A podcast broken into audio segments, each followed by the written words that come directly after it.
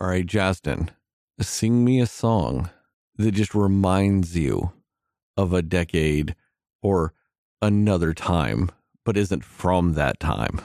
Uh, uh, uh, a song that reminds me from that time, but it can't be from that, actually from that time. Yeah, it reminds you of a time of, you know, years past, but is not from that time.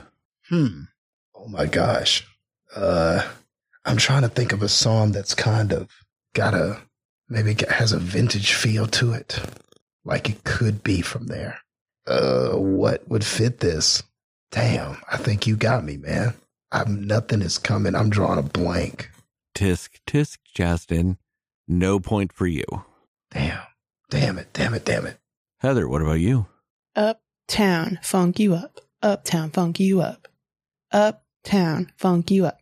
Uptown, funk you up. I don't know if I agree with that one or not. It reminds me of a Motown song. I like it. I mean, I guess there's two Bruno Mars songs that would have worked. I just don't know if that one. Locked Out of Heaven would work because it sounds like a 1980s police song. And uh, Gorilla would have worked because it sounds like a 1980s Prince song. I would have also accepted Bowling for Soup's 1985. Mm. Uh, Hmm. I would have accepted Bryan Adams' Summer of 69. And then I would have accepted that song by Weezer that talks about like, um, looked like just like Buddy Holly or something, Mary Tyler Mhm. Moore. I don't remember any other word from that song. Those were the ones I was looking for. I see. Well, But I guess I I'm will give sorry I Heather a didn't read your point mind. because she at least sang something, whereas Justin failed miserably. Ugh. I think hers counts. It, that that song is meant to be Bruno played Mars like is an very, old school. yeah, he's very like Motown with a lot of his music, and I really enjoy that about his music. I don't know why you guys are trying to convince me to give Heather a point. I just said she got one. but you said you know you weren't sure about that song specifically, I know. so we're but trying I- to I sell still- you on the song. I song. still gave you a point anyway. okay, well then I will. I will take it. I mean, you'll talk yourself out of one if you keep going. I can retract that's it real why- fast. That's why I stopped. I mean, here I am being benevolent and kind and merciful and giving away points, and just it's not good enough. Oh boy, nope, it's good enough for me. It hurts my delicate sensibilities. Well, I'm accepting your kind, generous offer. Thank you. Now I just feel like you're mocking me. I'm not. I never get points. I'm very happy to have the point. I feel like you're mocking my kind and generous nature. Uh-oh. no, I'm I saying mean, thank you. That is what I'm known for, being kind and generous. Yeah, that's uh, that's what I'm saying. Thank you. I will take the point because I don't A get ray many. of sunshine and positivity at all times. yes, that's that's my feelings. Now I know you're mocking me. You're on thin ice, Missy. Anyway, I'll play our song now.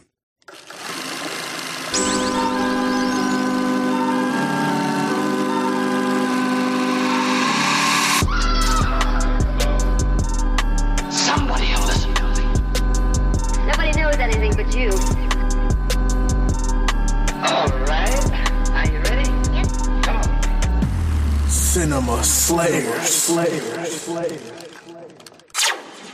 Hey, Cinefans, and welcome back to another episode of the Cinema Slayers podcast. I'm Sterling, and as always, I'm joined by Heather and Justin.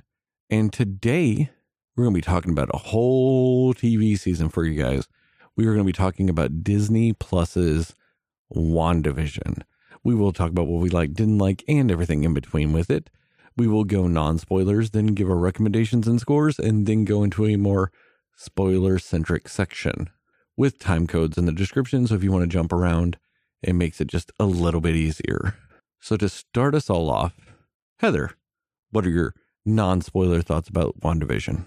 In a nutshell, this might be one of the greatest um, television seasons or series that I've ever seen, honestly.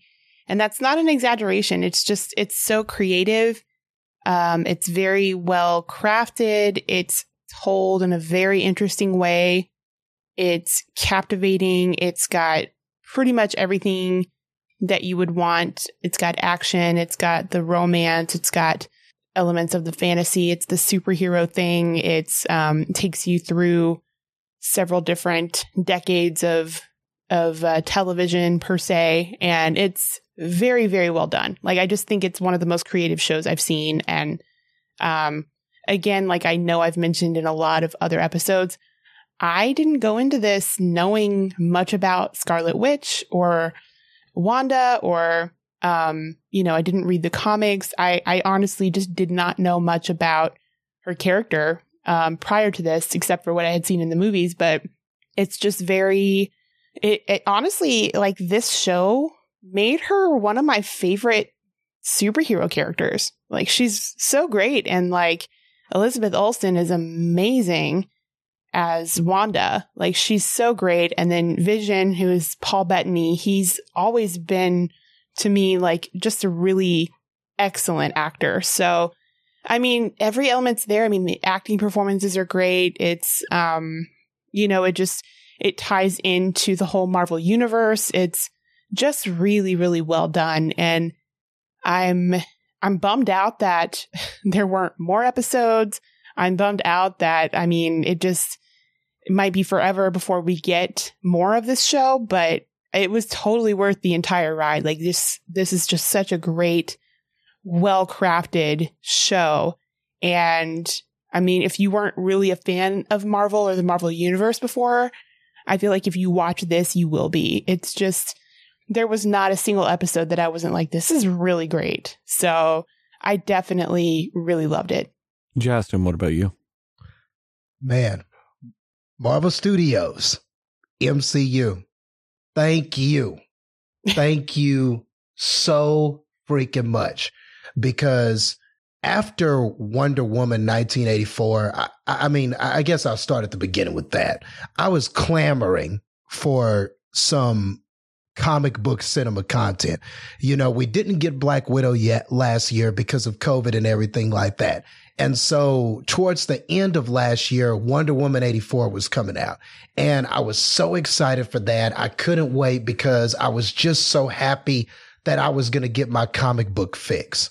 And I don't need to rehash the entire episode. We already did on it. You can go back there. But in a nutshell, that was pretty disappointing. That wasn't what I expected. It wasn't the narrative that I wanted. It just wasn't good enough, man. It just didn't do what I felt was justice to that character. So then we were we were heading on to this. And because of Wonder Woman, I was starting to get nervous. And I was like, man, dude, am I gonna have to recant what I said all those Cinema Slayers episodes before when we did episode number 40? That's the Avengers Endgame episode. Is this gonna be bad? And then I'm gonna have to recant everything I said. But thank you Marvel Studios and the MCU because I was right. I had faith in you. I said that the cup was half full.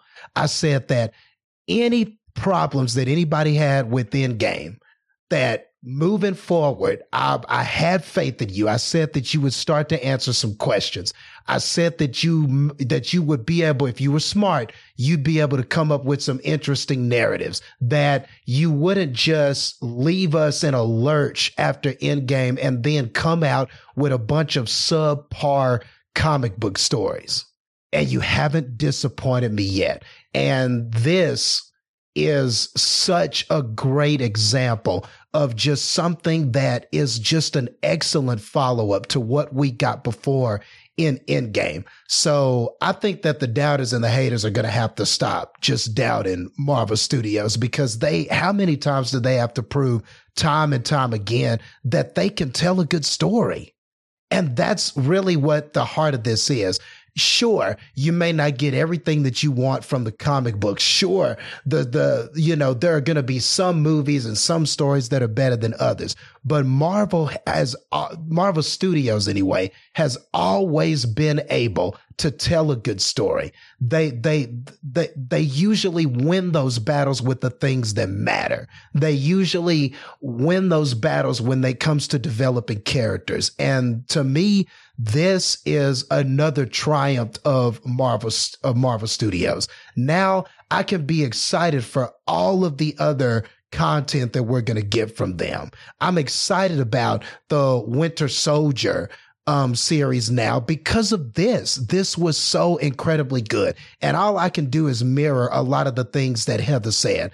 Like, first of all, the acting by everyone involved was spectacular in this. Just everything. I mean, Elizabeth, she, Heather already said that Elizabeth Olsen was amazing and Paul Bettany was amazing. And they were. They were great. Every emotion that they needed to have at certain points in this as as Wanda Scarlet Witch is going through the five stages of grief, which, if you think about it, all of the stages are represented here in different episodes.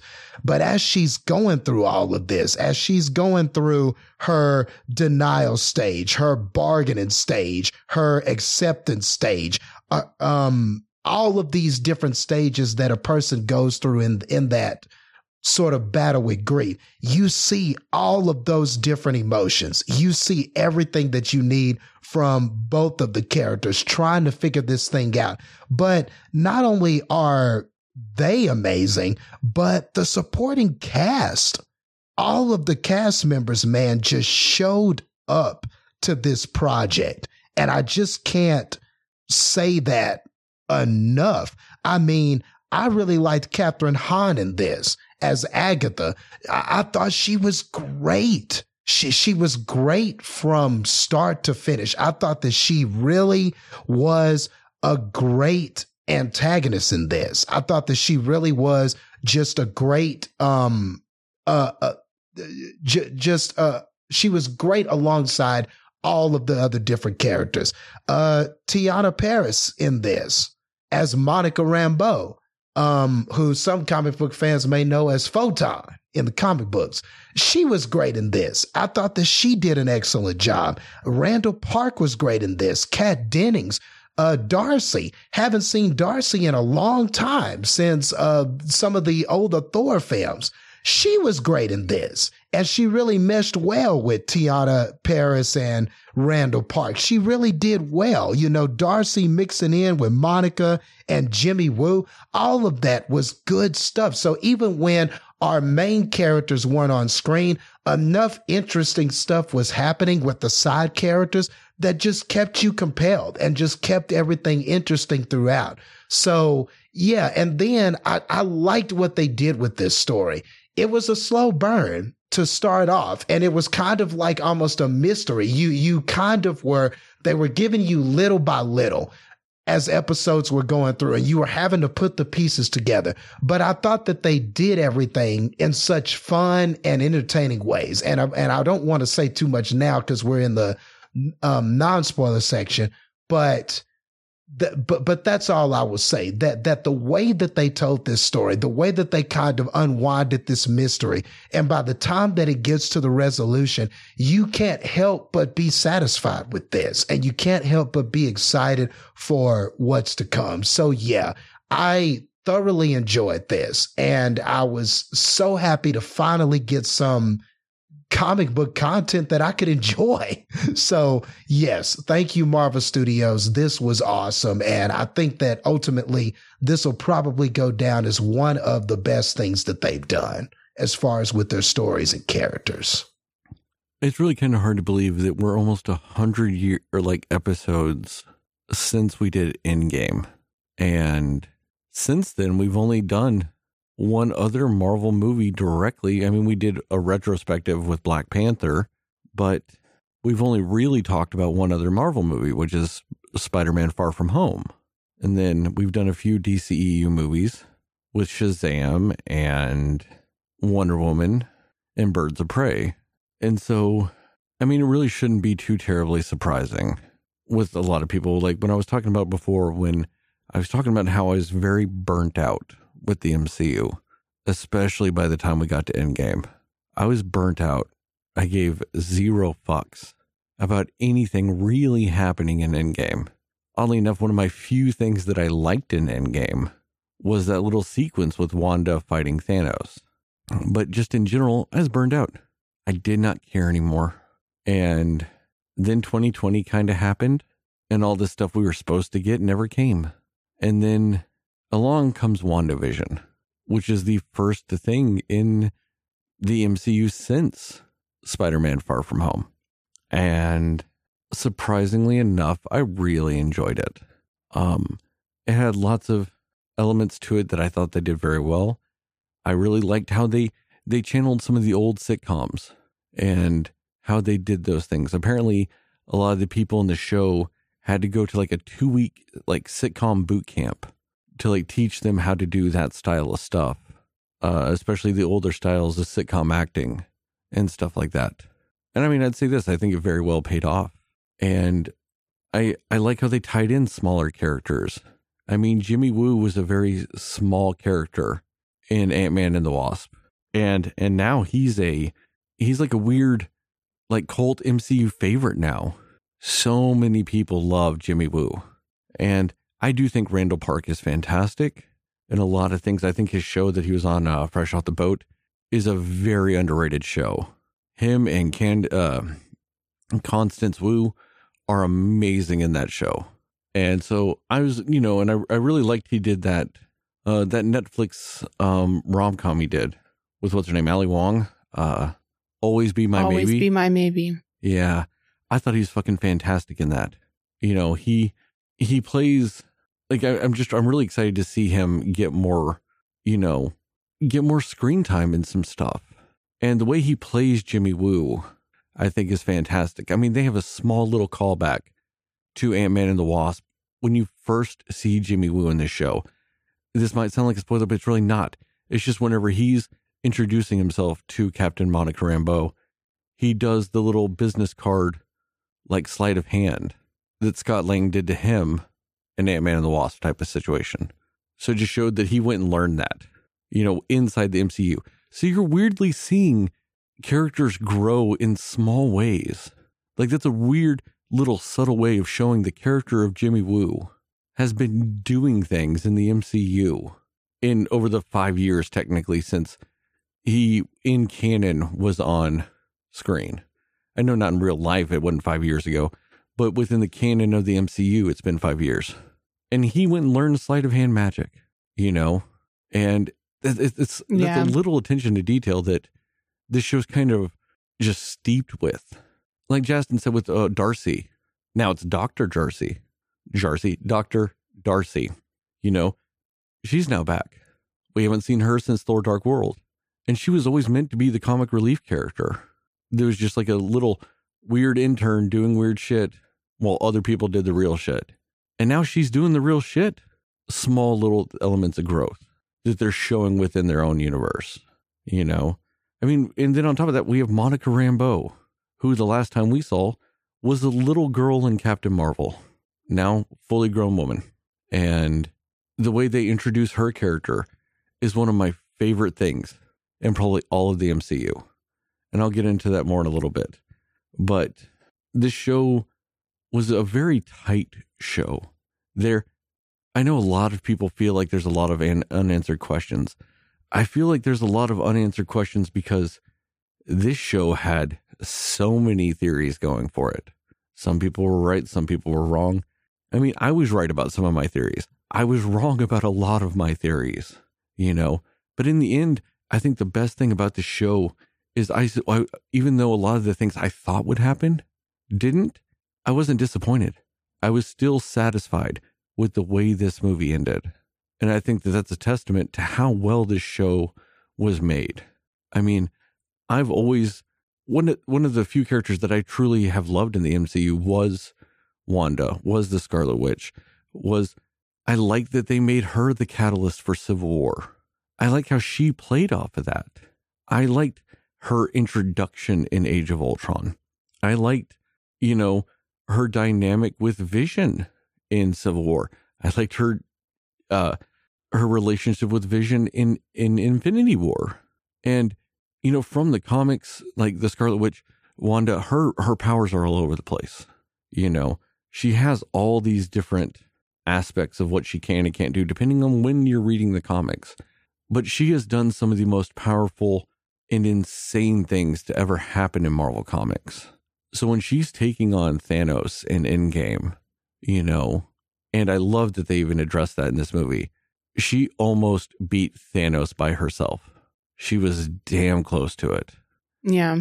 And I love that they showed that. I love that they showed that her powers aren't tapped yet in Endgame because it's it's all over the place with where they could go with it. And I like how WandaVision showed an aspect of where she can go with it. And I'll talk some more about some of the stuff that Justin brought up in in in, in the spoiler section. But I do agree with Heather and I do agree with Justin where I mean if we had done this if WandaVision had ended maybe a few weeks ago, there might be a chance it might have ended up in one of our top seasons of television. Yeah, for sure. I mean, Heather had talked about Yeah. she would have put it in hers. I might not have put it in mine, but I wouldn't have necessarily disagreed with Heather for doing so. It's this this show to me seamlessly went from, you know, mimicking the old style of sitcoms to your standard MCU superhero fare to your kind of you know like a, a like a stranger things what's you know what could these things mean type of mystery elements to it you know whilst introducing new characters and reintroducing old characters and making them all feel like they had a place in this whilst also telling a story that is very relatable for most people.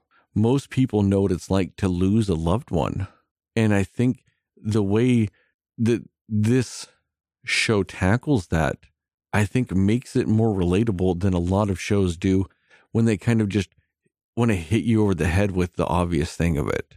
You know, how many shows and movies have we seen where it's like, oh, this character died and we're all grieving from it? And it's Yeah. all basically the same, the same people, like, you know, it's, everybody's doing it the same way. This did it in a more abstract way, but still kept it relatable. And I think that makes it more impactful, you know? I mean, I don't know about you guys, but I'm so fucking tired of like seeing those movies where like the father has died. So everybody's getting back together and for the funeral and they're hashing out all their old grievances, but coming together in the end. We've seen that storyline 27 billion times. yeah. And it's just, it's so cut and paste and boring now. Whereas this one, Eh, I mean, granted, it isn't the whole like patriarch die, but it's still, it's a show about loss in a lot of ways, you know, stemming from what happened in Infinity War.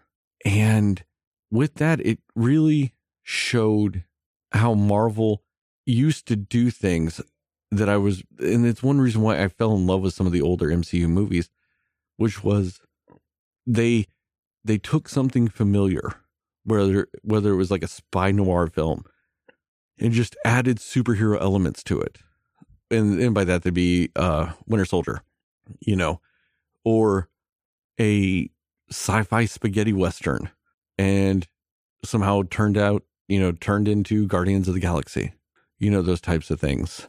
They would take a genre and just twist it a little bit and add superhero elements. And that's what this did in a lot of ways.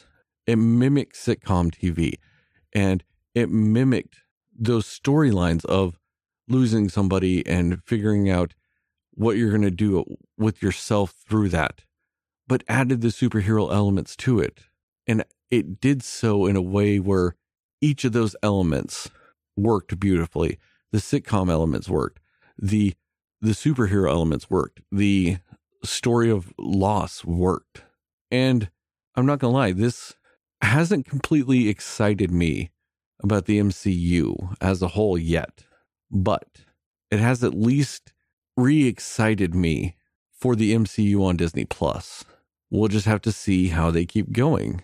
And I mean, honestly, if they keep everything else, what, 75, 60, 75% as good as this, they're going to have a long string of shows that are good. I just hope that I can even find it within myself to maybe readjust the bar as we go because they kind of set the bar so fucking high. Yeah. You know, I mean, but the MCU as a whole did start that way. It started with Iron Man.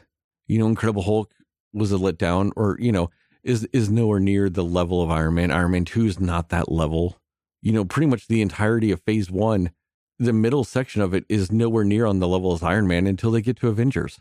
And I say that as somebody that truly loves Captain America, the first Avenger. I love that movie.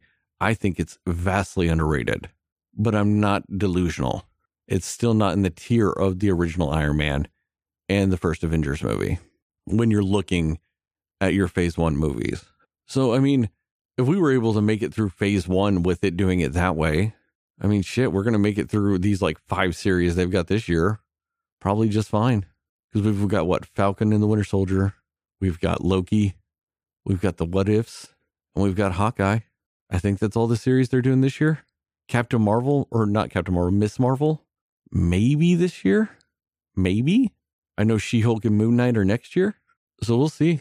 All I know is I am excited about that She Hulk. And you know your boy's excited about that Moon Knight. So, uh, recommendations and scores? Yeah. Yeah. All right, Justin, you first. Uh, yeah, I definitely recommend it. Um, I mean, I think that if you're a comic book fan or if you've been following these stories, I, I imagine you've seen this already. I mean, it's it's it's um, you know, I know that we're we're not in theaters and you can't like look at grosses and stuff tell, but I mean, just based on the buzz that I see all over social media about this, the way that people were talking about this and everything like that, I just imagine that quite a few people have seen it. But if you're still one of those people on the fence about it, just wondering, well, how are they going to transition these characters and things like that? Or maybe you're one of the people who didn't find these characters that interesting during the phases of the MCU from Iron Man to Endgame. Maybe you just didn't find these characters interesting. I, I did have somebody on our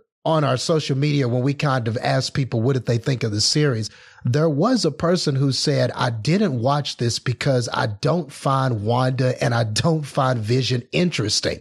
And it got me thinking about how they've been portrayed in the MCU up until this point. And I think that that person has somewhat of a valid point. They didn't get much time. You know, they didn't get the time to develop and they didn't get solo movies like a lot of these other characters got. So I could see somebody sitting through all of that and going, I really don't care much about this. I, you know, I, I really don't know too much about these characters. They're they're really kind of side characters. I could see somebody because of the way the narrative was constructed, being more interested in Captain America, Iron Man, Spider Man, and Thor and stuff like that. It, it, was a lot easier, I would argue, to fall in love with those characters than it was Wanda and Vision. I, I think there's something to be said about that.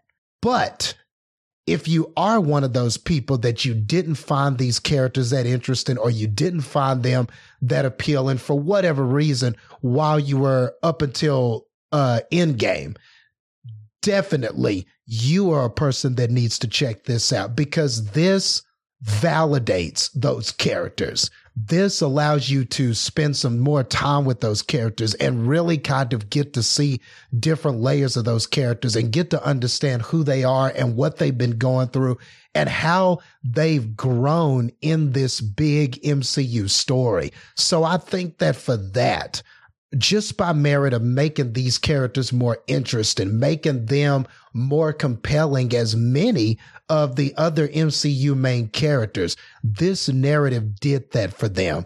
And I can't thank them enough for being able to do that. Taking characters that really are kind of considered, though they're Avengers, they're kind of considered more of the side characters, you know, more of supports to these other characters that seem to have more priority or importance in the MCU. And now, honestly, I came out of this going, man, dude, I, if anything, I care about them more, but I mean, I care. They're just as compelling as any of the other characters. And I think that that's definitely a testament to this story and this series. Uh, also, um, I know that uh, Heather was definitely talking about, you know, had this had finished and been completed, she might have put this in her top list. And I'm going to add to that by saying that I would be thoroughly surprised if this doesn't win any awards in next year's lineup. You know, I would be surprised if this is not one of those television series that isn't up for some things, whether it be acting or special effects, makeup, costume. I mean, whatever you wanted, it's all here in the show. You know, we talked about it, uh, paying homage to the sitcoms and stuff. So everything down to the acting and the costumes, the recorded laughs that come in, the crowd noise and the laughs that come in on sitcom shows that they used to come in on those old school sitcom shows.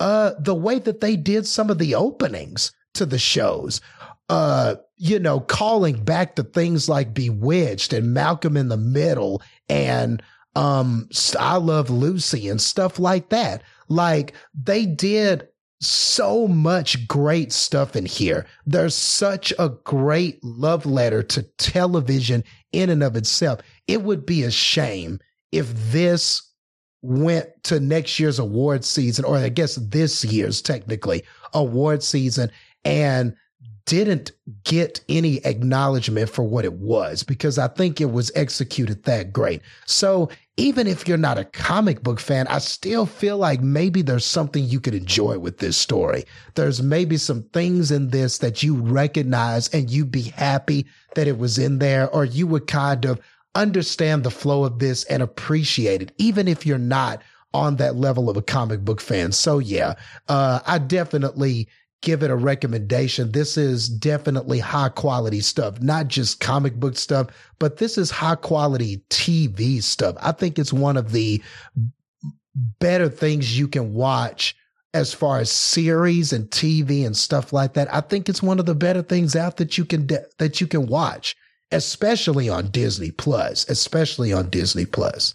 Uh, so with that, with all of that being said, I'm going to give it We'll go 94. Yeah, that seems like the right score. That seems right. We'll go with uh 94. Man, I don't want to spoil anything. We'll go with 94 uh we'll just say magic tricks by Vision and Wanda that don't always go right in the talent show out of 100. Heather, what about you? It's interesting a lot of the points that you bring up, Justin, because um, I I definitely am one of those people that was pretty indifferent about Wanda and Vision prior to probably Infinity War. Um, that's when I started to kind of care a little bit more about their story. But uh, yeah, I, I definitely was in that camp of like, you know, I'm I'm I don't dislike them or anything. It's just I'm indifferent about them compared to everybody else. So I do think that this was a great way to give them a platform to shine as characters. And again, like I was saying, this show makes uh, Wanda uh, or Scarlet Witch one of my favorite heroes now.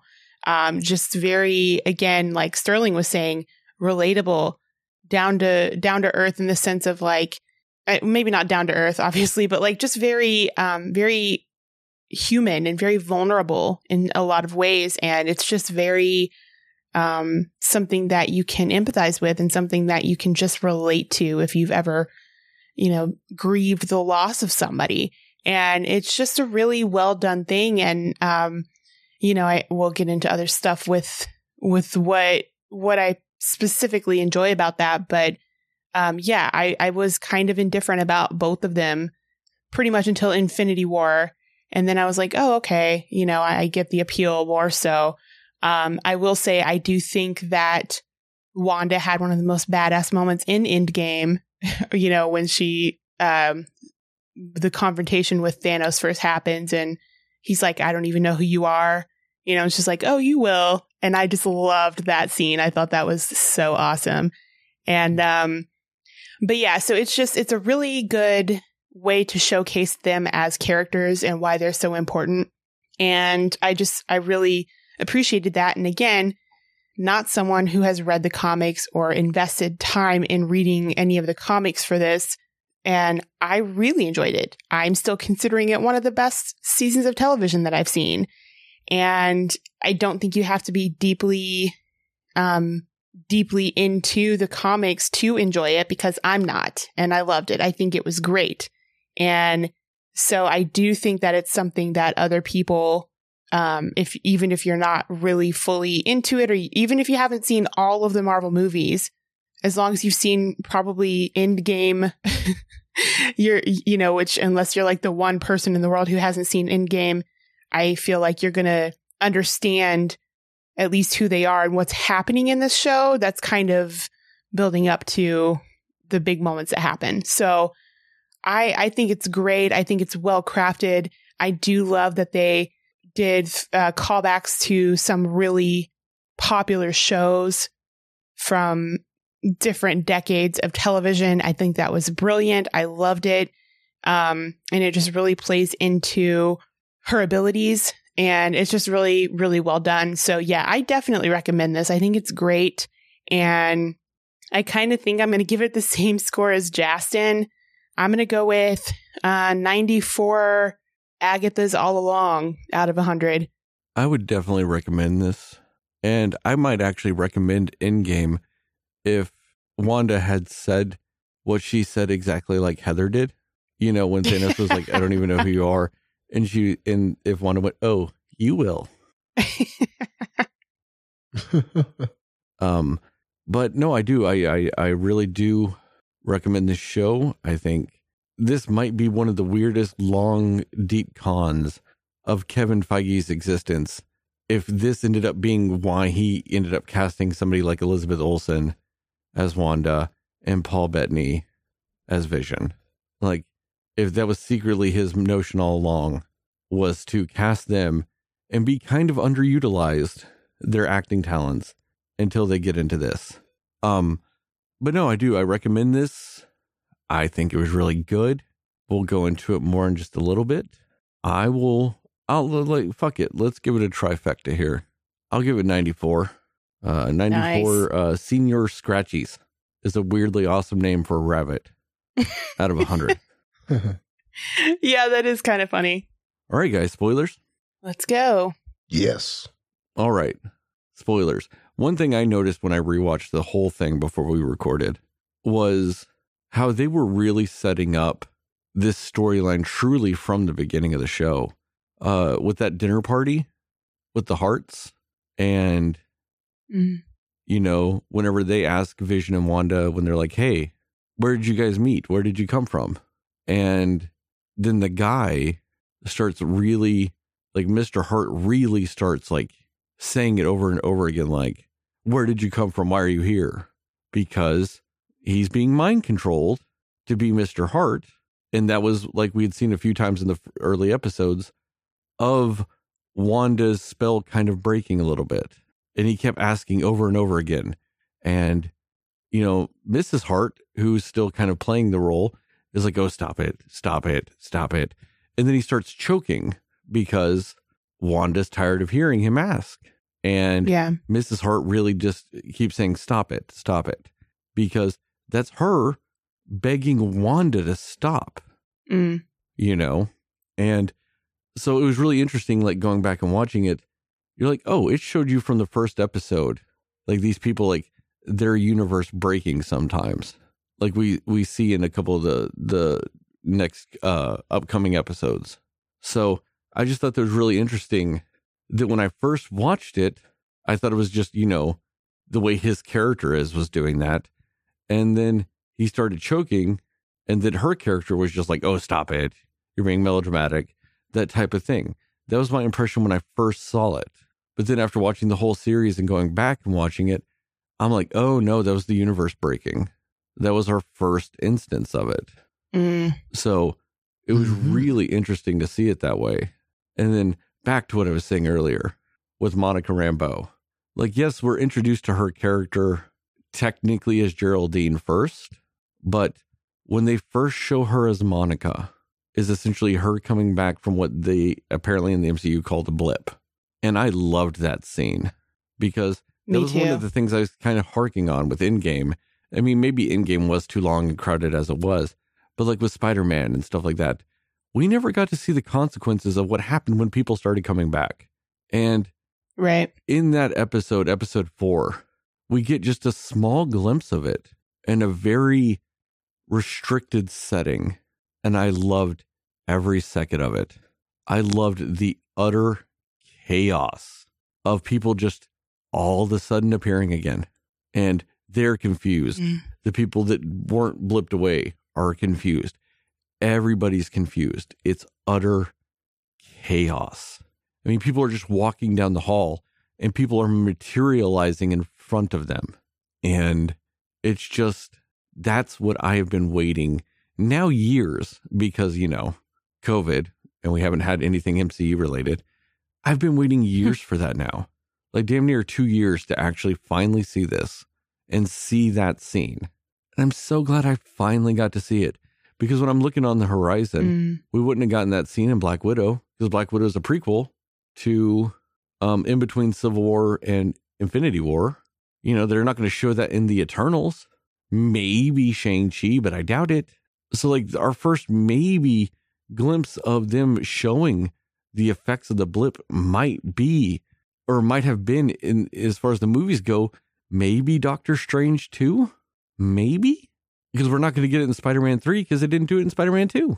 So I just really appreciated that they took the time to show me that scene. I mean, I remember that Yeah. day when I watched it. One of the first things I did was text Justin and go, Hey, you seen WandaVision yet? He was like, No, I haven't seen it yet. yep. And I was like, You let me know the second you've watched it. And he did. He called me and he was like, As soon as I saw that scene, I knew exactly what you wanted to talk about. And he was right. That's exactly what I wanted because I was just so happy. And then, like, as the show goes on, when, you know, everybody had all these theories and all this other stuff, I think if you're deeply steeped in, in, in the comics and stuff like that, uh, her being Agatha, uh, Kathryn Hahn's character being Agatha didn't surprise you. But I don't think it was any less effective with how they did the reveal. I still think that was really great. You know, I loved a lot of the red herrings they did in this show Mhm. because they felt justified, because they felt like there was somebody in there manipulating things, even more so than what Wanda was already doing. And there was. So a lot of the misdirects made sense for a lot of it. I love the fact that so many theories were out there that, you know, this person was going to be Mephisto or Nightmare or some one of these fucking characters was going to show up finally, or that the X-Men were going to show up, or that the the physicist or the astrophysicist or whatever that Monica Rambeau knew was going to end up being like Franklin Richards. And I'm like, well, I knew it wasn't going to be Franklin Richards because you sure as fuck know that if they had cast Franklin Richards, or I mean, not Franklin, I'm sorry, Reed Richards, Franklin's his son, but Reed Richards, if they had, if they had cast Mr. Fantastic, that would have leaked so hard Yeah. but I loved that they had all these misdirects and all this and that because it felt genuine. I mean, I truly thought uh, Mephisto was going to show up. I really did. I thought Senior Scratchy was actually going to be Mephisto because Senior Scratchy is another name for Mr. Scratch, which is another name for the devil, which is another name for Mephisto. I really thought he was going to show up. But in the end, I wasn't upset with it more or less just being Agatha because and I read an interview with Elizabeth Olsen or somebody, maybe it was the showrunner, but somebody when they were talking about the show. And they talked about how Agatha really isn't the big bad of the show. And I really agree with this because they said ultimately the big bad of WandaVision is grief. That's the ultimate villain of WandaVision. And I was like, yeah, that's accurate. So I really liked it. I mean, I will say this can we all admit that it's kind of incredibly cheesy and mostly dumb that they made her code name a classification of once in a lifetime type of witch? Like, come on. That was so dumb to me. I hated that. When she's like, You control chaos magic. You're a scarlet witch. Fuck off. That that scene almost took me out of it because I was just so I mean, is she called that just because of like the red hair and all that stuff? Like, why is she called that? No, she's called that because it was the 1960s and she was a witch character in red. Mm, Like that's okay. literally as far as they ever thought. Just like, what do you call the character with wings? Oh, angel. what do you call the guy that controls metal, like, you know, has magnetic powers? Magneto. You know, they Yeah. didn't think that far ahead. Like, oh, we're going to give this guy frog powers. What do we call him? Toad or Spider Man. Come on. It's like, oh, he's Spider Man. Like, they really didn't think that deep into their, you know, their code names, if you will, back in the day. But I mean, I get why they did it. They wanted to finally actually call her Scarlet Witch, but still, it's kind of dumb, guys. Like, what, what, I don't know. I just, that scene was really dumb to me. But ultimately, I was able to look, get past it. You know, I really, I personally really enjoyed the Vision v Vision fight sequences. I thought Mhm. a lot of that was really cool. And I kind of liked how Vision beat White Vision in a very similar way to almost how he beat Ultron, you know, by just kind of confronting him and having like a little speech type of thing. Like I thought it was just very fitting, hmm you know. I mean, there's just a lot about this show that I thought was very smart. I liked how they developed, uh, you know, Monica Rambeau and a photon. I thought that that was a very unique way of doing it. I liked, I liked how subtle some of the things were. Like I liked how Hayward, his program to fix vision, was called cataract. Well, yeah, like because if you have cataract surgery, it's fixing your vision. mm I like that. That his it was a code name of Yeah. fixing vision, you know. And so I mean there's just like a lot of little smart things. Like I loved how Elizabeth Olsen didn't use Wanda's accent until she was out in the real world. And then her accent would just come back because she was mimicking the sitcoms and stuff. I loved how they they played this small little subtle things for the first few episode. Well, for for a lot of it where the aspect ratio ratio of the show actually tells you where they are, like where you are in the show. Like um when you were in the hex, they they cut the sides a little bit and put black bars on the side. When you were in the real world, they expanded the aspect ratio and got rid of the black bars. So much Mm. so that they do it very subtly a few times. Like when you see the guy in the hazmat suit going through the hex and becoming the beekeeper, you see the aspect ratio change as he's transitioning through. When Monica Rambeau is pushing through the hex, you see the aspect ratio surely change. And that's also where they hint at other certain things too. Like when they go into Agatha's basement and they've got the runes and stuff like that, that's not in the hex. The aspect ratio changes as she goes down the stairs. Hmm. And so I'll have to go back and look at that. it's little things like that that I think are just so ingenious and they're so subtle. And it just adds a, a, a level of detail that I'm not going to lie, what 95% of every other TV show in the world doesn't have, hmm you know? So I really appreciated a lot of that stuff. I've got some more thoughts, but I want to let you guys go a little bit. Um, so Heather starred in it. So Justin, what are some spoilery thoughts for you? Uh, yeah, um, you definitely uh, covered quite a bit of it, and just uh, to just kind of talk about, I, I really loved really those the, those first two episodes, and I just love kind of how the the narrative weaves this story and how it just gave you bits and pieces, and the question that you constantly have on your mind is, okay, is this Wanda controlling all of this or is it somebody else? Is does somebody else is it somebody controlling her or is it actually her? And I just like how the the the show really goes back and forth with you with that question. And I just remember talking to friends and other people who were watching this and that was a constant question that we were wrestling with. Okay, is she really controlling all of this? Who is controlling is this? Is there going to be somebody revealed as somebody who is actually doing all of this and everything like that? And yes, that's where a lot of those theories about Mephisto and this person and that person came from. But I was hoping, and I even told some friends this. I, I, I was telling them as we were watching the series that I really hope, though, that this is more about her grief than it is about introducing all of these new people that we don't know.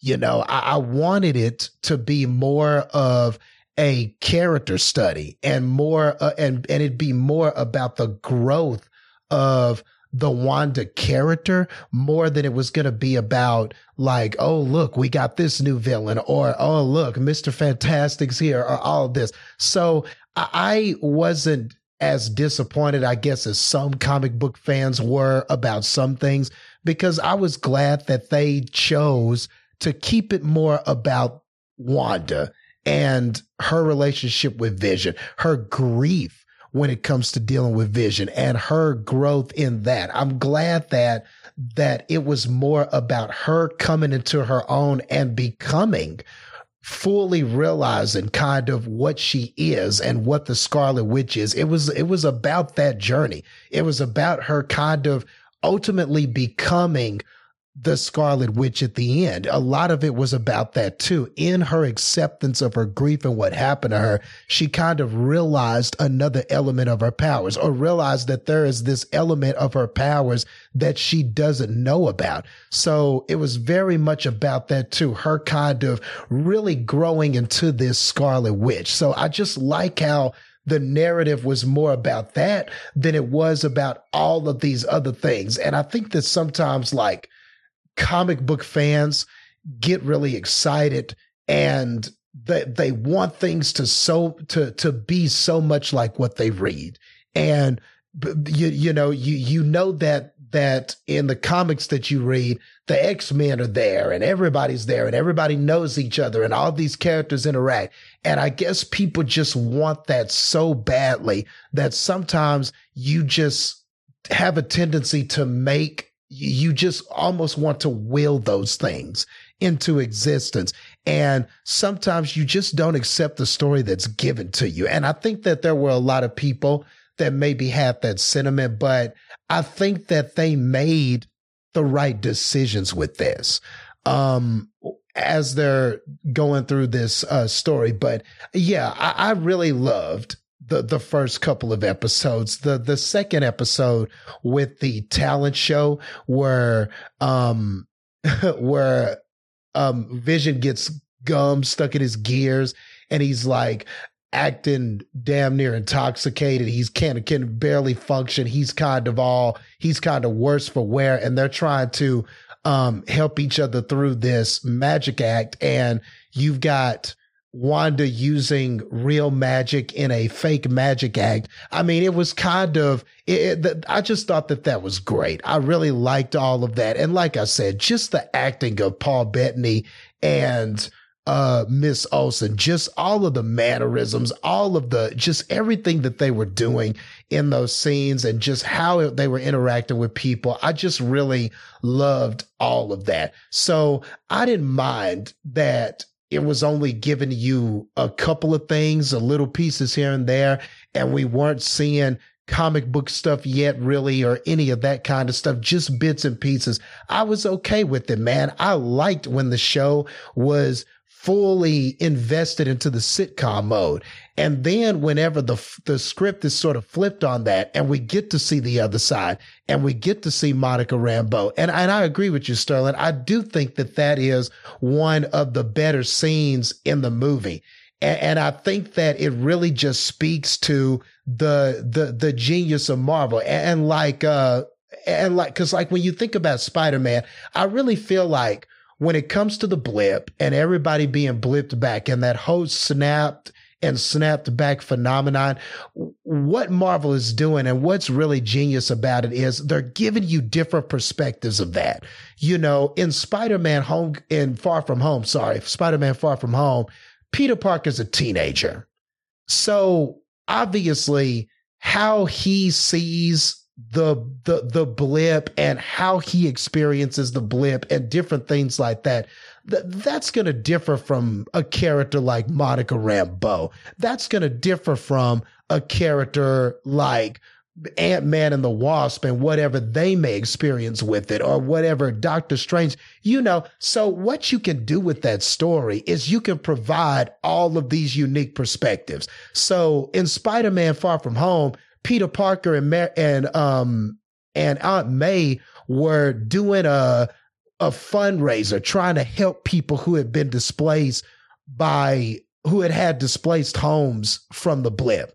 But then in this, we got to see somebody blipped back and their personal experience of being blipped back and how chaotic it was in that hospital and how they were there were so many people there that the hospital couldn't didn't have a, a, a, way to fill them all.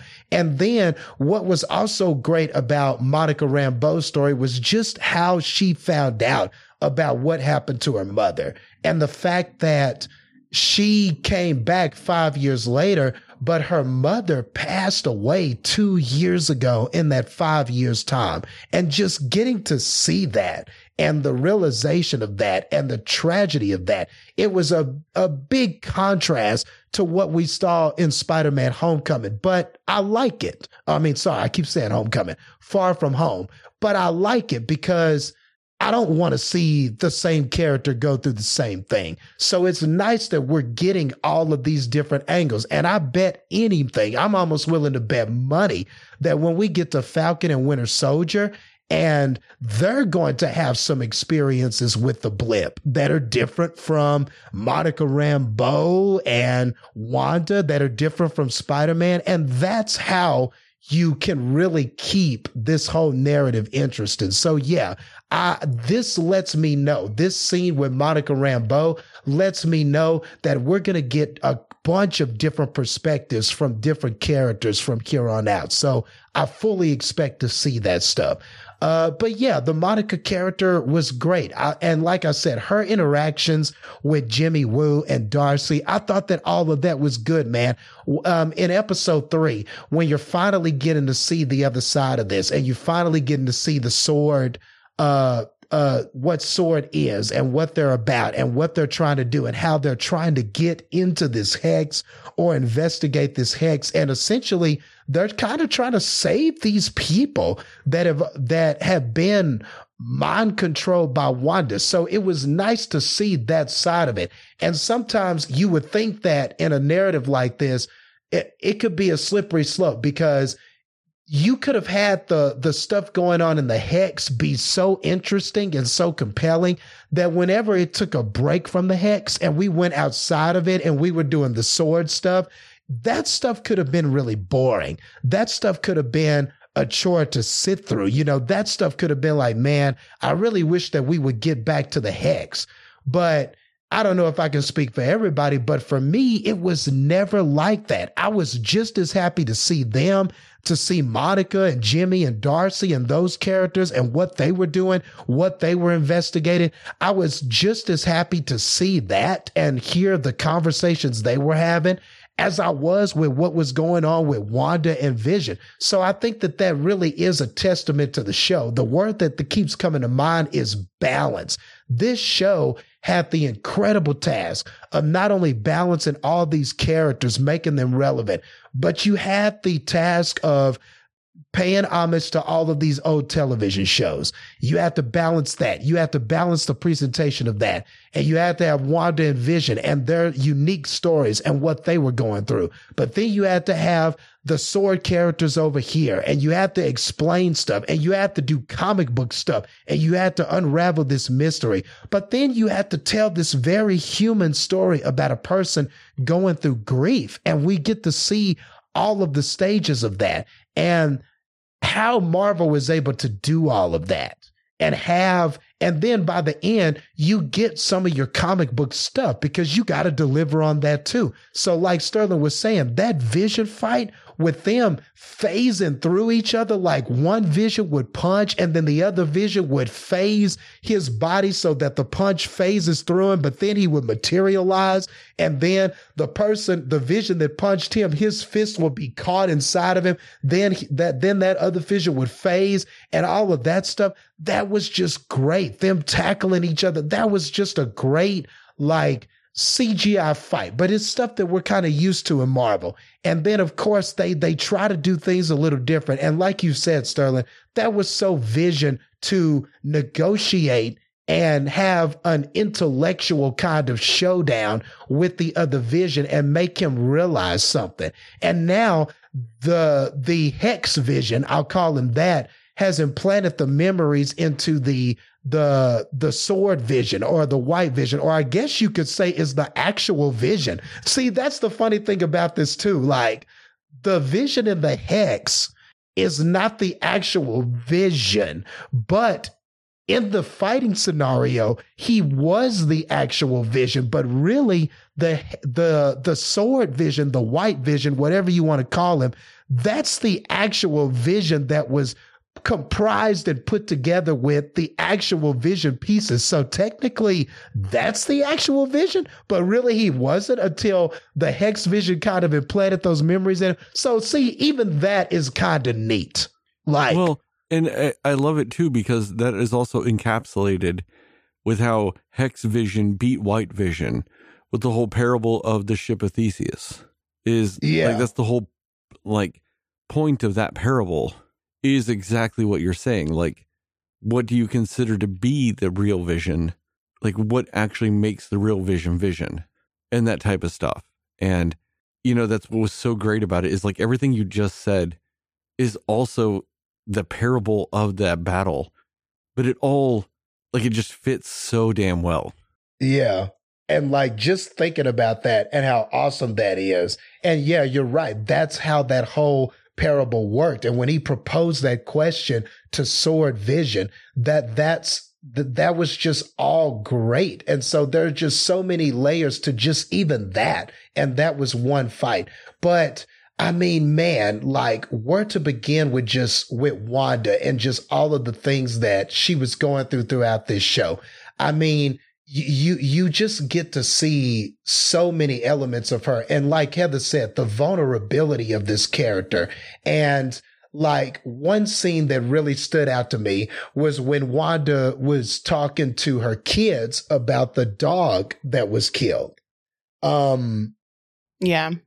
which we find out was Agatha all along. But uh but um that scene was a great scene because like when when they were like, well, why don't you just bring the dog back to life?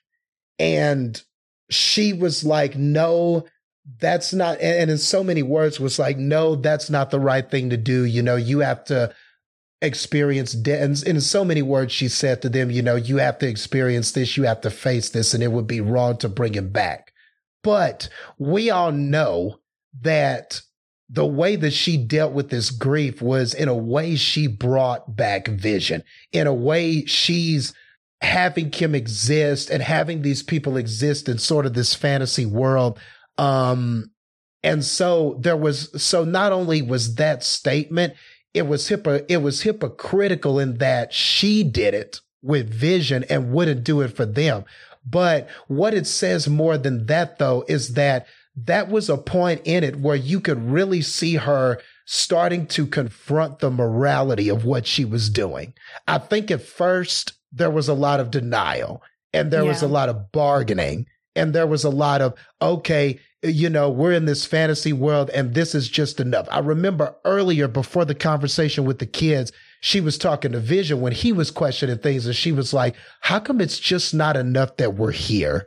How come it's just not enough that we're here in this fantasy world together where we can love each other and have children and just be together, you and me? Why isn't that enough? And that's almost like you denying reality, right? That's like denying and trying to bargain and not really facing reality. And then when we get to that scene with her children, you you you get the sense that she knows what the right thing is. She knows that in a way what she's doing is wrong, but still very much fighting that morality because she's grieving and wants to have this and things like that. So I just thought that that was a great scene. That was just another great look into this character and what they were going through and all of the emotions they were balancing and how she knows the right thing to do. She knows that morally what she's doing is wrong in a way, but you saw that but but and almost in talking to the kids we were starting to kind of unravel that and she's starting to kind of come to grips with that. And as the series moves along, you get to see all those different things. I love the episode um, with her and Agatha where Agatha takes her through her memories, trying to kind of figure out what is the secret to these powers? What is the source of these powers? Trying to kind of unlock the mysteries of how um, Wanda got these powers. So they're going through her memories. And man, I loved all of those scenes. I loved kind of going back to some of the stuff we saw in Age of Ultron.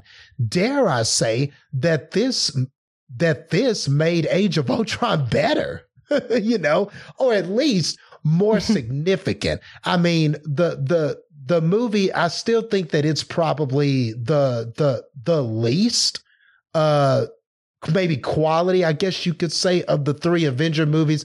And a lot of that is because it was just overstuffed with so much stuff. But to me, this kind of makes made me appreciate Age of Ultron more because we got to see those memories. We got to go back and see kind of the significance of some of that stuff that happened to Wanda and how it led to kind of her thoughts um, now in this series. So I thought that all of that was great. I loved seeing how her and her family were, that's how they learned the English language. They were looking at these sitcoms and looking at Malcolm in the Middle and all of these different things. So even her inspiration to make this hex and to make it this sitcom that's being broadcasted to people outside of the hex. Um, I thought that all of that was great. And you finding out where the inspiration for that came from, where she got that from. These are some of her favorite shows. So she's trying. So this is a person trying to imagine a perfect scenario. And for her, a perfect scenario is this sitcom world with the love of her life still there. I like how you got to kind of realize, if you didn't realize it already, that after Endgame, she was kind of one of the characters that really didn't get that happy ending, you know? Like there were a lot of the other characters that got to go home and be with families and stuff like that. And you think about her going to that house where they were, where Vision had planned on having it built where they were going to live and just seeing nothing but just a flat piece of land and that dream that never got to happen you know, that vision, if you will, that never came to fruition. And seeing how that hurt her and seeing her have to go through that, it really just made you care so much for this character and the and the series was never afraid to give you that it was never afraid to explain her um, her motivations and what she was going through and what she was doing. It was never afraid to do that. It wasn't so busy trying to do all these comic book things that it shied away from just giving you character development and a solid story. So I can't uh, appreciate this enough for taking its time with Wanda and really giving you all that development.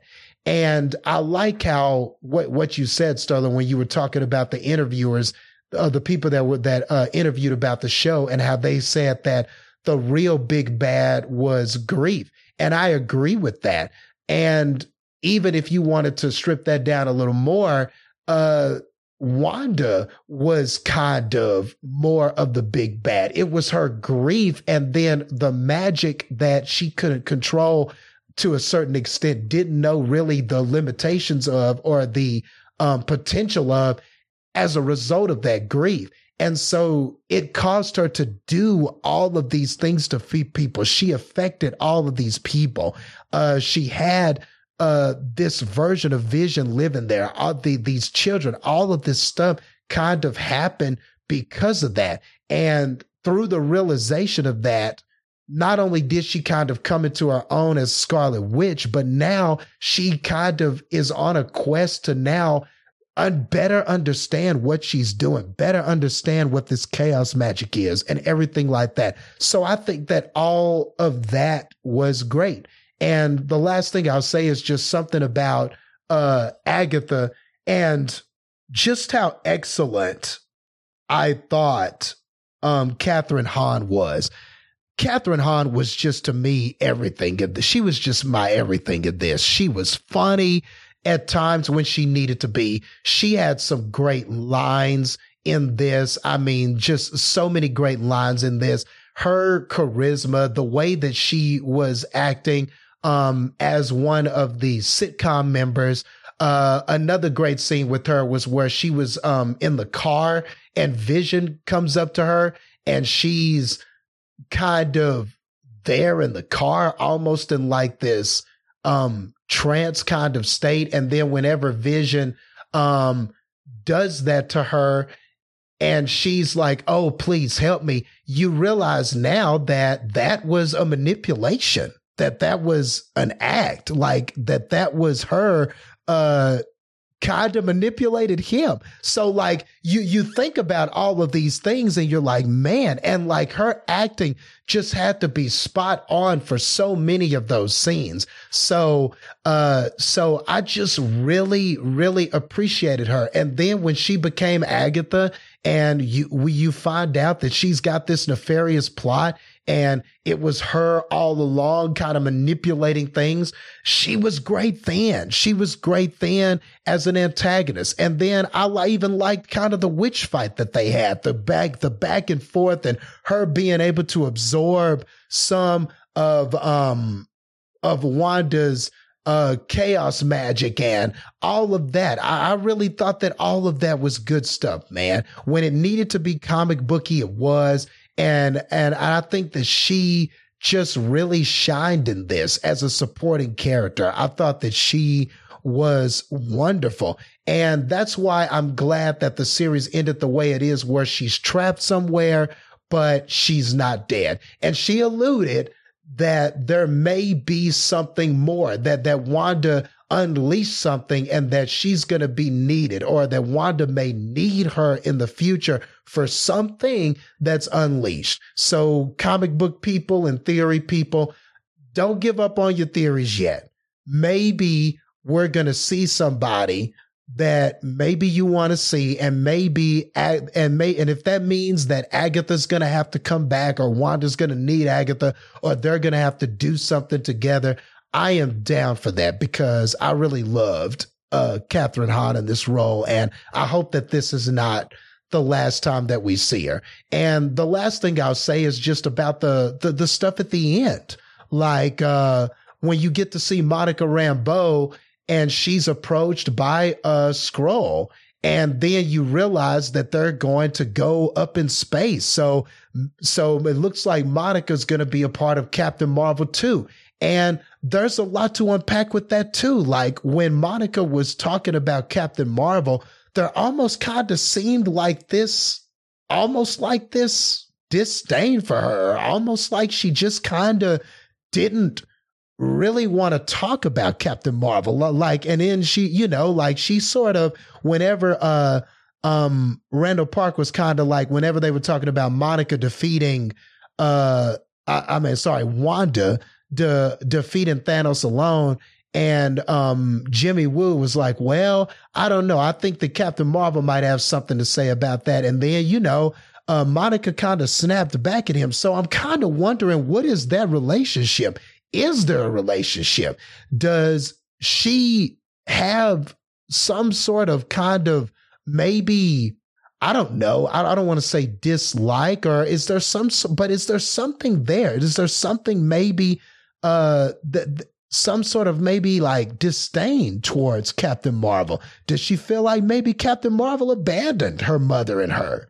You know, I wonder what that relationship's going to be. So all of that is curious to me. You know, I can't wait to see Photon meet Captain Marvel and see where that story goes. And then even further, there was another after credit scene. And then you kind of see Wanda pulling a Doctor Strange, where how he was kind of phased out in uh Infinity War when he was looking at all the different futures and all that stuff and he was kind of phasing in and out and almost going through different realities as he was kind of seeing all the scenarios and the way that Infinity War would play out. Well, she was kind of doing a similar thing at the end of this. So that kind of reminded me immediately of Doctor Strange. So it's like, oh man, what does that mean? And you could hear her kids shouting, help, help. So this hex, is it really over? Did she kind of ball this up and trap it somewhere? Is it in a place where it can be reopened again? You know, it just raises all of these questions. And I love, and that's why I love the MCU and I love their stories because they always leave you with good questions. They always leave you wondering, what are they going to do next? Where are they going to go with this character? How is this all going to turn out? And they did it again, man. They left us right in the spot where we need to be. And now we're ready for the next element, the next part of this story.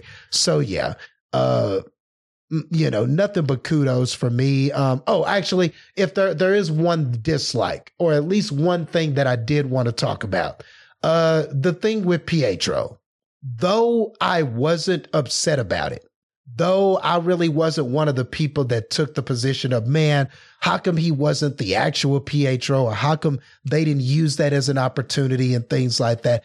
Uh, I wasn't really up, uh, like, I w- I don't want to say I was upset with that but I do get the sentiment that that felt like maybe something that was a little bit anticlimactic or something that was, you know, I get where some comic fans are coming from with that. You introduce him, he's from the Fox Men, as some people would call them, or the Fox's X Men series.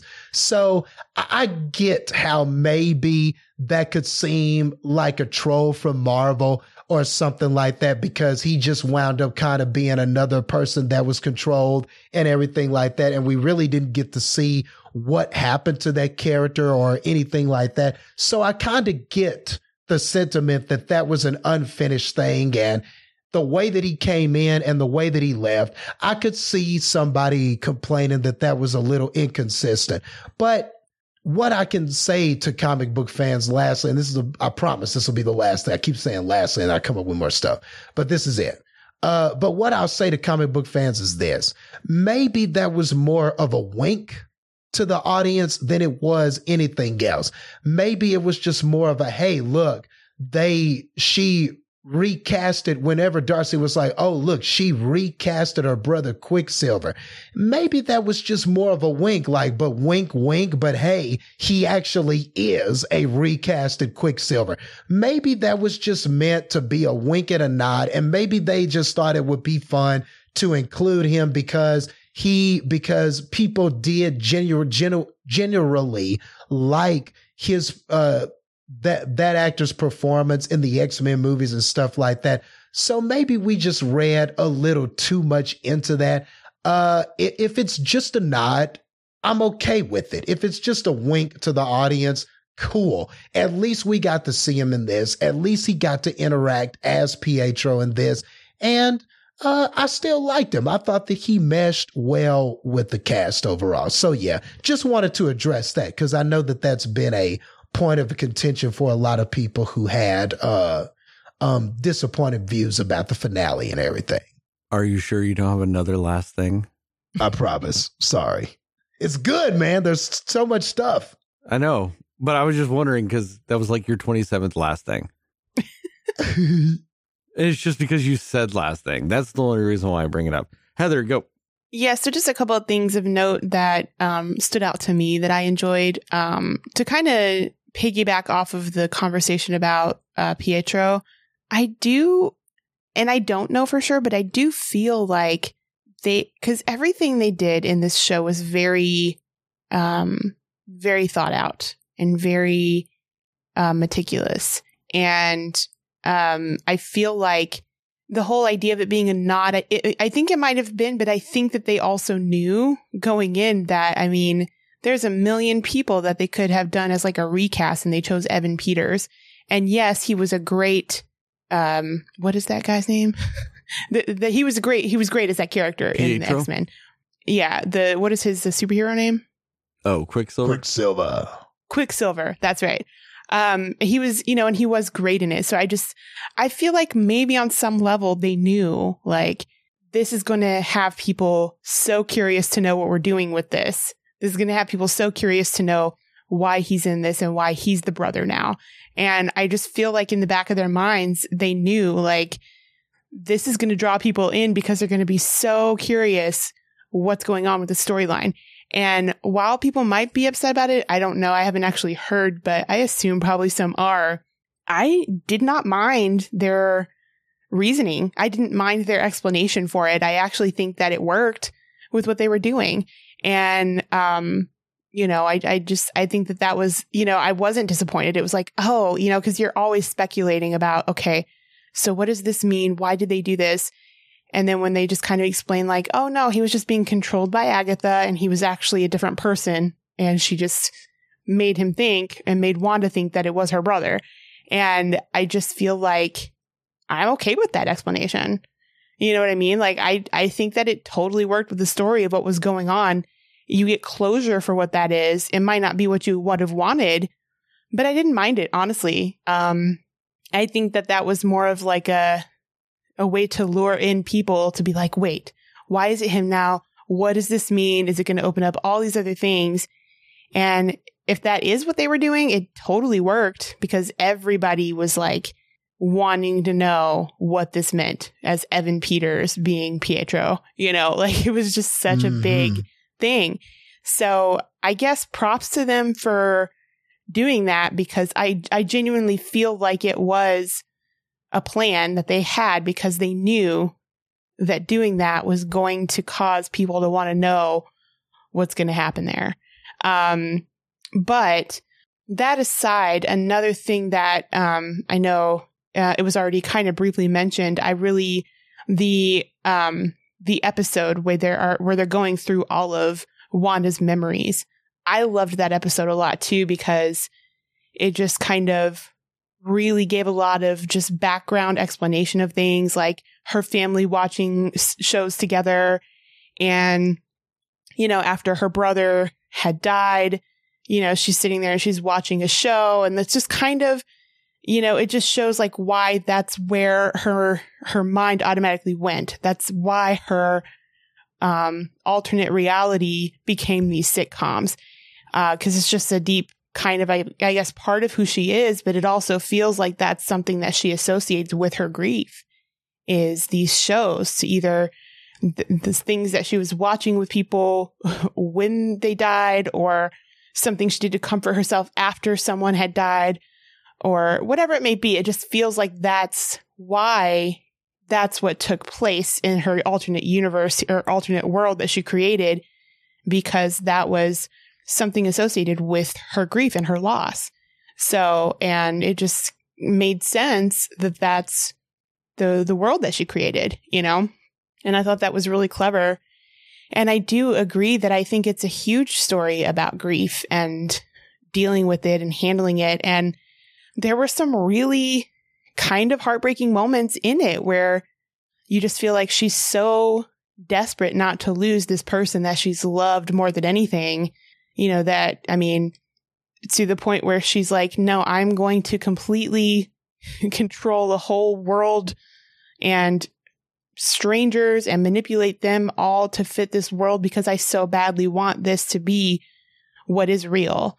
And I mean, I even liked that outside of just immediate interaction with them, like when they get farther out into Westview, you know, when they're just kind of there, but they're not moving, they're not speaking, they're not doing anything. And when Vision sees that and you know, he just kind of, I think that was sort of him starting to catch on to what's actually happening when he'll talk to them and, and nobody's saying anything.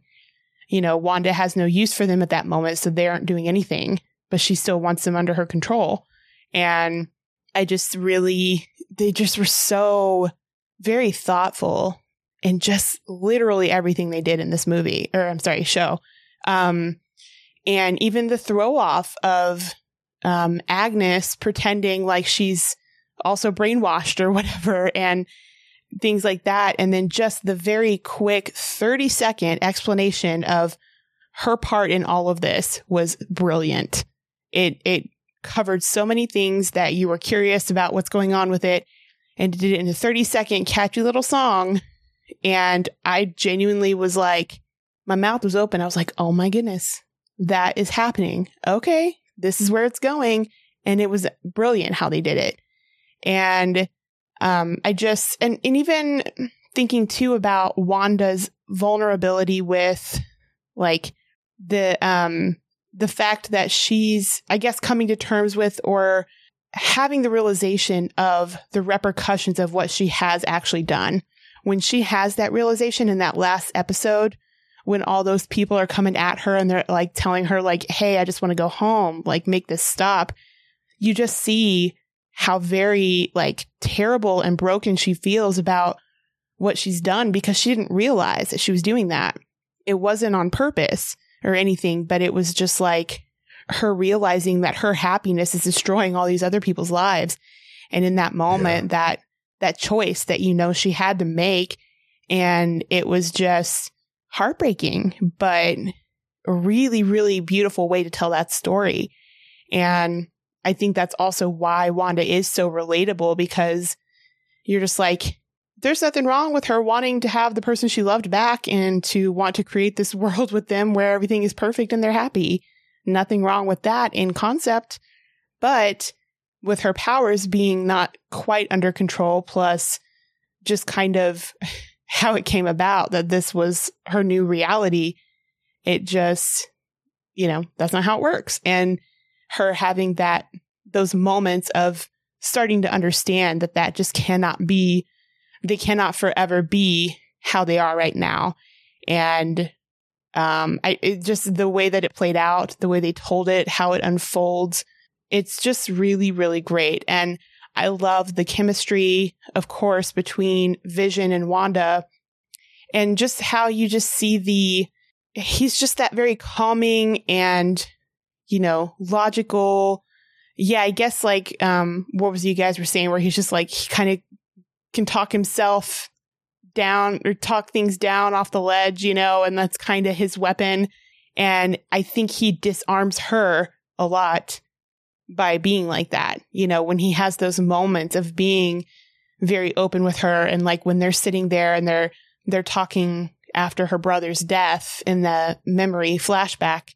And, you know, he's just very comforting to her. And even in the middle of her sadness, she can see him for who he is. And she just is like, you kind of made everything better just now and people don't do that for her. You know so it was just you see why they have the connection they have in these tiny moments and scenes in the show. And it again it is why why you end up really investing in and loving these characters is because of this show and because of those moments that they show you as to why. Because it also takes you back through more of their relationship and like why they're so bonded and connected and how they kind of fell in love more, you know? So it's just really cool how they tell the story doing that. I also really loved the the episode when I guess it was the the 2000s when it was the um where they talk to the camera head on and they're talking about things. I actually loved that episode because I yeah. think Vision was hilarious in that. Like when he's sitting outside of the big bus that uh, Darcy's driving and he's just, it's just funny seeing him in his full on like vision self just talking to this camera. It's just so funny to me. So, um, and even just saying like, what am I doing? Like, you know, it just, the, the way they did it all was really, really well done. And it's, you know, it's just one of those where because there is that underlying message of like, this is the effects of what can happen when you're dealing with grief. It's beautiful. It's a beautiful story of it. And, you know, it's kind of like that's, that grief is driving her to madness almost, but a lot of it unintentionally. And it was just really shown in a, in a really kind of beautiful way because you, you, you feel for her. You're not just like, I don't care that you lost someone you love. All these people are in danger because of you. Like you don't feel that way. You understand that, but you actually just really feel for her. And you're just like, I get it. I get why you did this. And I get that you don't understand the full weight of what you have done. So, and then I also just want to talk about, um, Monica Rambeau. Like I really, really liked her character a lot too. I agree. I think that she just the introduction to her and Sterling that scene. Yeah. When they show her coming back and just how completely different and chaotic things are when people start coming back is it's really good and it really adds a, a different layer to the show. And I think that that was a, a smart thing for them to do. But just her, her journey sort of, and I feel like she has a lot of character development in this show as well, where you see her just like this really angry person and, you know, just kind of confused and, you know, just wants to take after her mom or care for her mom and be there. And then she just becomes this really strong, confident woman who is just really good at her job and is just a full on leader and has a mind of her own and just really a brilliant person. And you just kind of see that develop a lot throughout the show. And you're right. I do wonder what they're going to do with that storyline of uh, her and Captain Marvel because I was really wondering what that was about, like what that animosity was about. but I'm I'm kind of looking forward to now because I feel like obviously when they do more, if it's a movie or a show or whichever it is with her, they'll go into that more. But um, yeah, I just think that her development throughout the show, you know, she was just as much the protagonist almost as Wanda and Vision were, you know, just kind of in the outside world instead of Wanda's world. And she just plays such a huge part in, you know, in the show and her dynamic with uh, Darcy and Randall Park's character. Where it was, I would watch a show just about them three. Honestly, I think that'd be a great show. But I would too. Yeah, it would That's a be funny, point. but just good. Like, you know what I mean? So yeah, but I just, I just feel like all of the characters that had scenes together and the dynamics between the different groups of people in the show works so well. Like everybody played off of everybody so well. And yeah, I just think it's, you know, they do, there are questions. I mean, it doesn't answer everything, but the big things, it really does tie things up in a way where you're like, you didn't do things just to do them. You did them for a reason. And I, I respect that. And it leaves you wanting more, which is why you're going to lead into Doctor Strange 2 and all these other things. So I just, the way they crafted it, and you're right, the Marvel Universe, I think, is wonderful at doing this.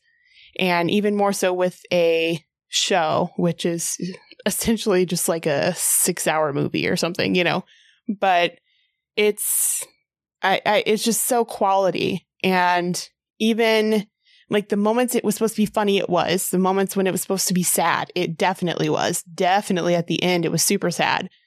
Um, you know, and in the moments when it was the action, like that last episode, starting out pretty much straight away with just the action, so much of that like up front, that was awesome. I love that they did that. Like they didn't have a whole lot of it throughout the rest of the show necessarily, but they totally made up for it in that last um that last episode. So they just really um crafted it and they split up the stories and the the different episodes well to where you're not thinking, "Oh, that was 3 episodes ago. I don't even remember that." Like everything they do still ties in and you're still like, "Oh yeah, I remember that. What's going on with that?" And it's just a testament to just great storytelling. And yeah, that's other than things that you guys have already talked about, like genuinely, there's not, there's not a whole lot you can say, or that I can say at least, that is not just really great about everything they do with this show. Other than the fact that I didn't like that, you know, they tell you it's an hour long show and it's actually like 30 minutes. Even when it's like, oh, the, the last episodes are going to be longer. And it's like, they're like five minutes longer. like it- that that part was kind of like okay well never mind. But aside from that they're just really great episodes that they give you the high points they give you the things you need to know. They don't do a lot of filler and but it's not like it all it all flows together well even without doing a ton of filler. Like they just really use every bit of the time that they have in every episode to tell this story um, wholly and completely. I just want to take a moment and say, can we please acknowledge that child acting is infinitely better than it used to be? Like when you look at Oh, Billy and 100%. Tommy, Mm-hmm. like they were great. I mean, and then I think back to like when we watched the Goonies not that long ago. Their acting sucks. No, that's very true. and then you have something like this where You know- Oh, you look at Elizabeth Olsen's sisters, Mary Kate and Ashley, when they were 10, their acting was garbage. And you look at these Yeah. little boys playing Billy and Tommy in this, and they were great. So kudos to them. Um, I I also agree want, with that. I also want to talk about how I like the fact that they tied those kids in directly to her twins in the comics as what, what what's her name, Speed and and Wiccan.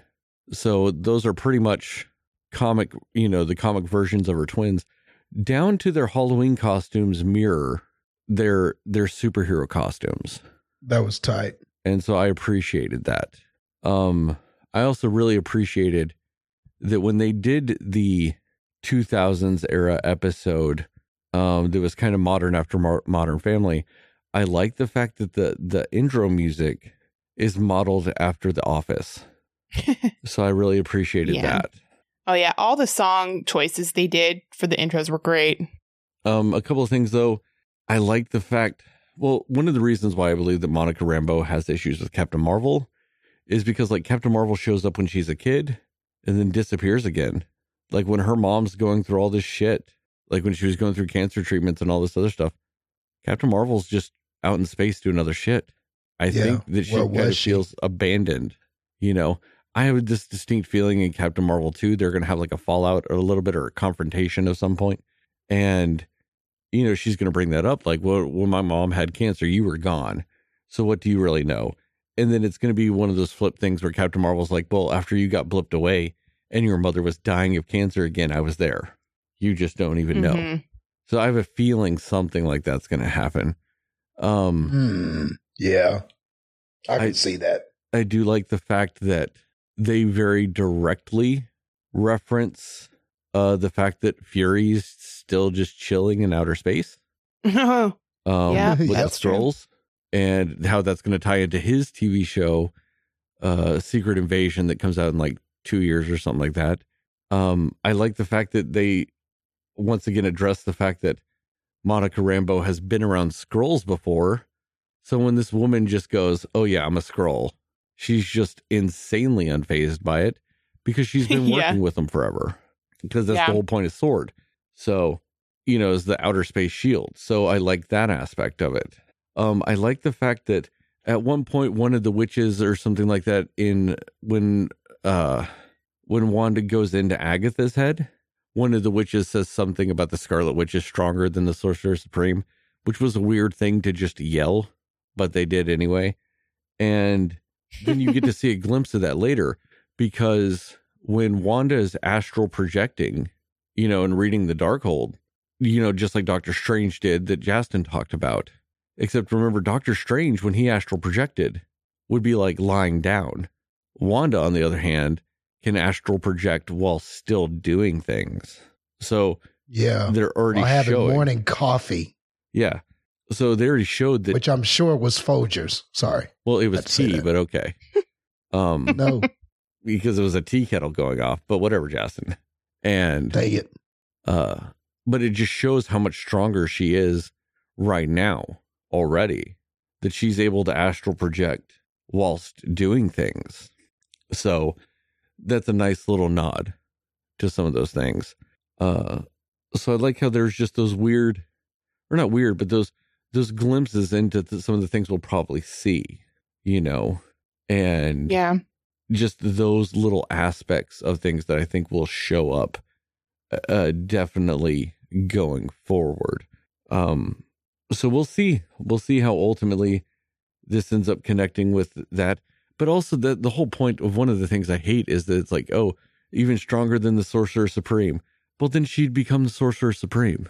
That's the whole point of the Yeah. Sorcerer Supreme. Is they're the strongest Yeah. magic user. So if she's stronger than the Sorcerer Supreme, she'd be the Sorcerer Supreme. Right. I'm just saying. right. that's how that works. But Speaking of the costumes, though, I do also like that Wanda's was her Halloween costume was similar to her like superhero one at the end. That was cool. yeah, I mean, because their Halloween costumes were very much just the traditional looks of their old costumes. I do think it was Mhm. funny that, you know, Vision was like, oh, I look like a luchador. I thought that was funny too. that was a funny line. But I mean, I I didn't feel uh that the reveal with Quicksilver was cheap. I felt like that was the smart way to do it because the smart way to introduce mutants into the MCU is to not use the same mutants from the Fox version. Don't bring any of those fuckers back. I don't care how good you thought they were. Don't. Just don't. Like you need the MCU version. You know. yeah. The only one that would agree with that. translate right is Deadpool, you know? So Deadpool can Mhm. translate through because he breaks continuity anyway. You know what I mean? So having Deadpool be the one that comes over makes sense. Having Quicksilver, are you going to bring that Professor X over too? Is James McAvoy going to be that? You know, like it brings Right. in all these things that just kind of muddy it up. Yeah, that's true. So Yeah. And if the choice is having them come over, the Fox men, I'm just going to call them because that just makes it easier.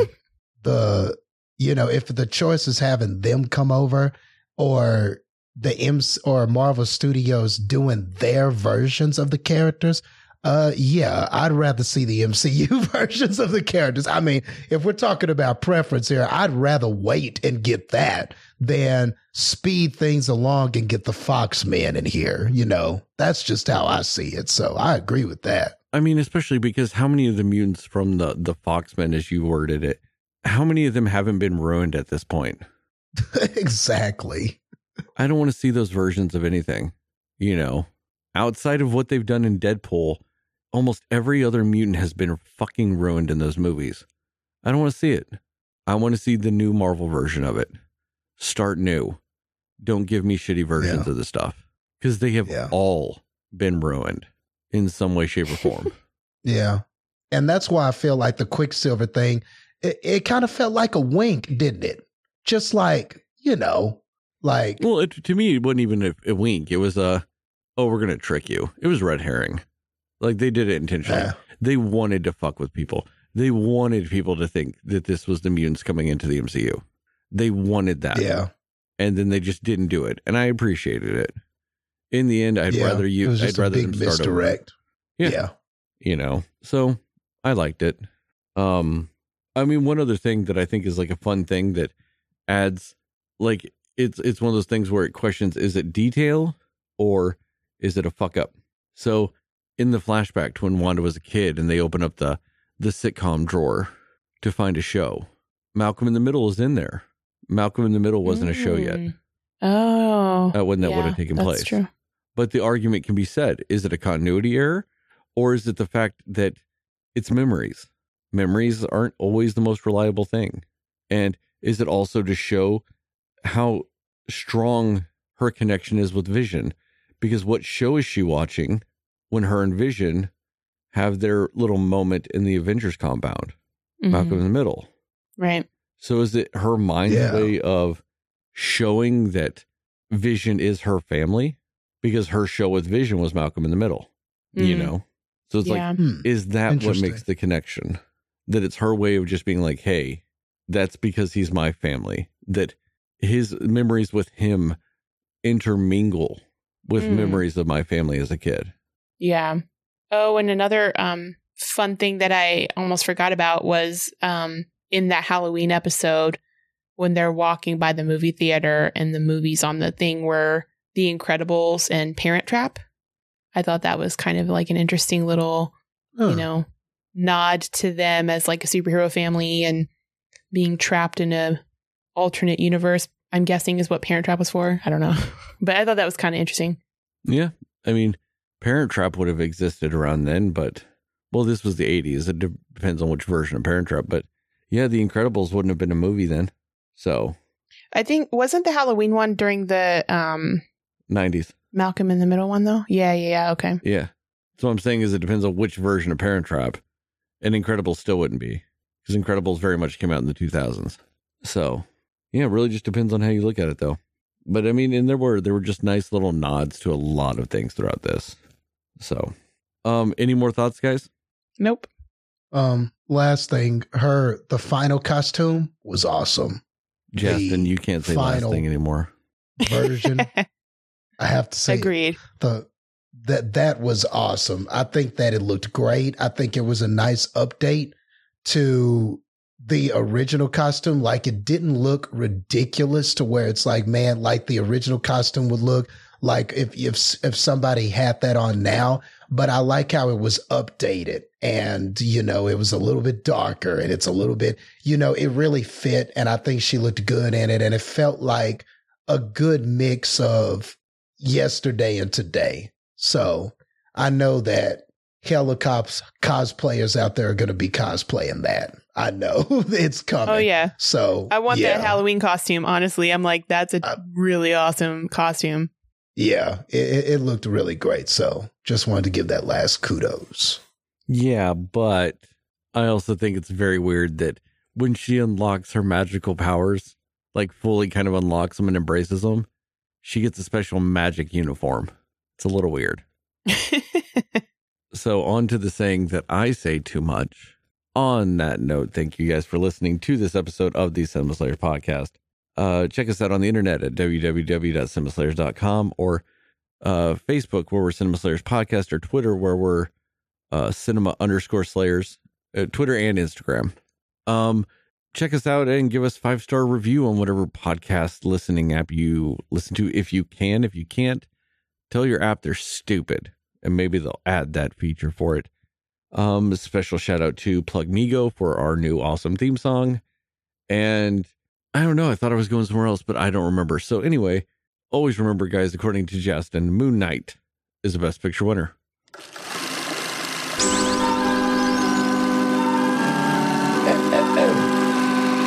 Who's been messing up everything? It's been Agatha all along.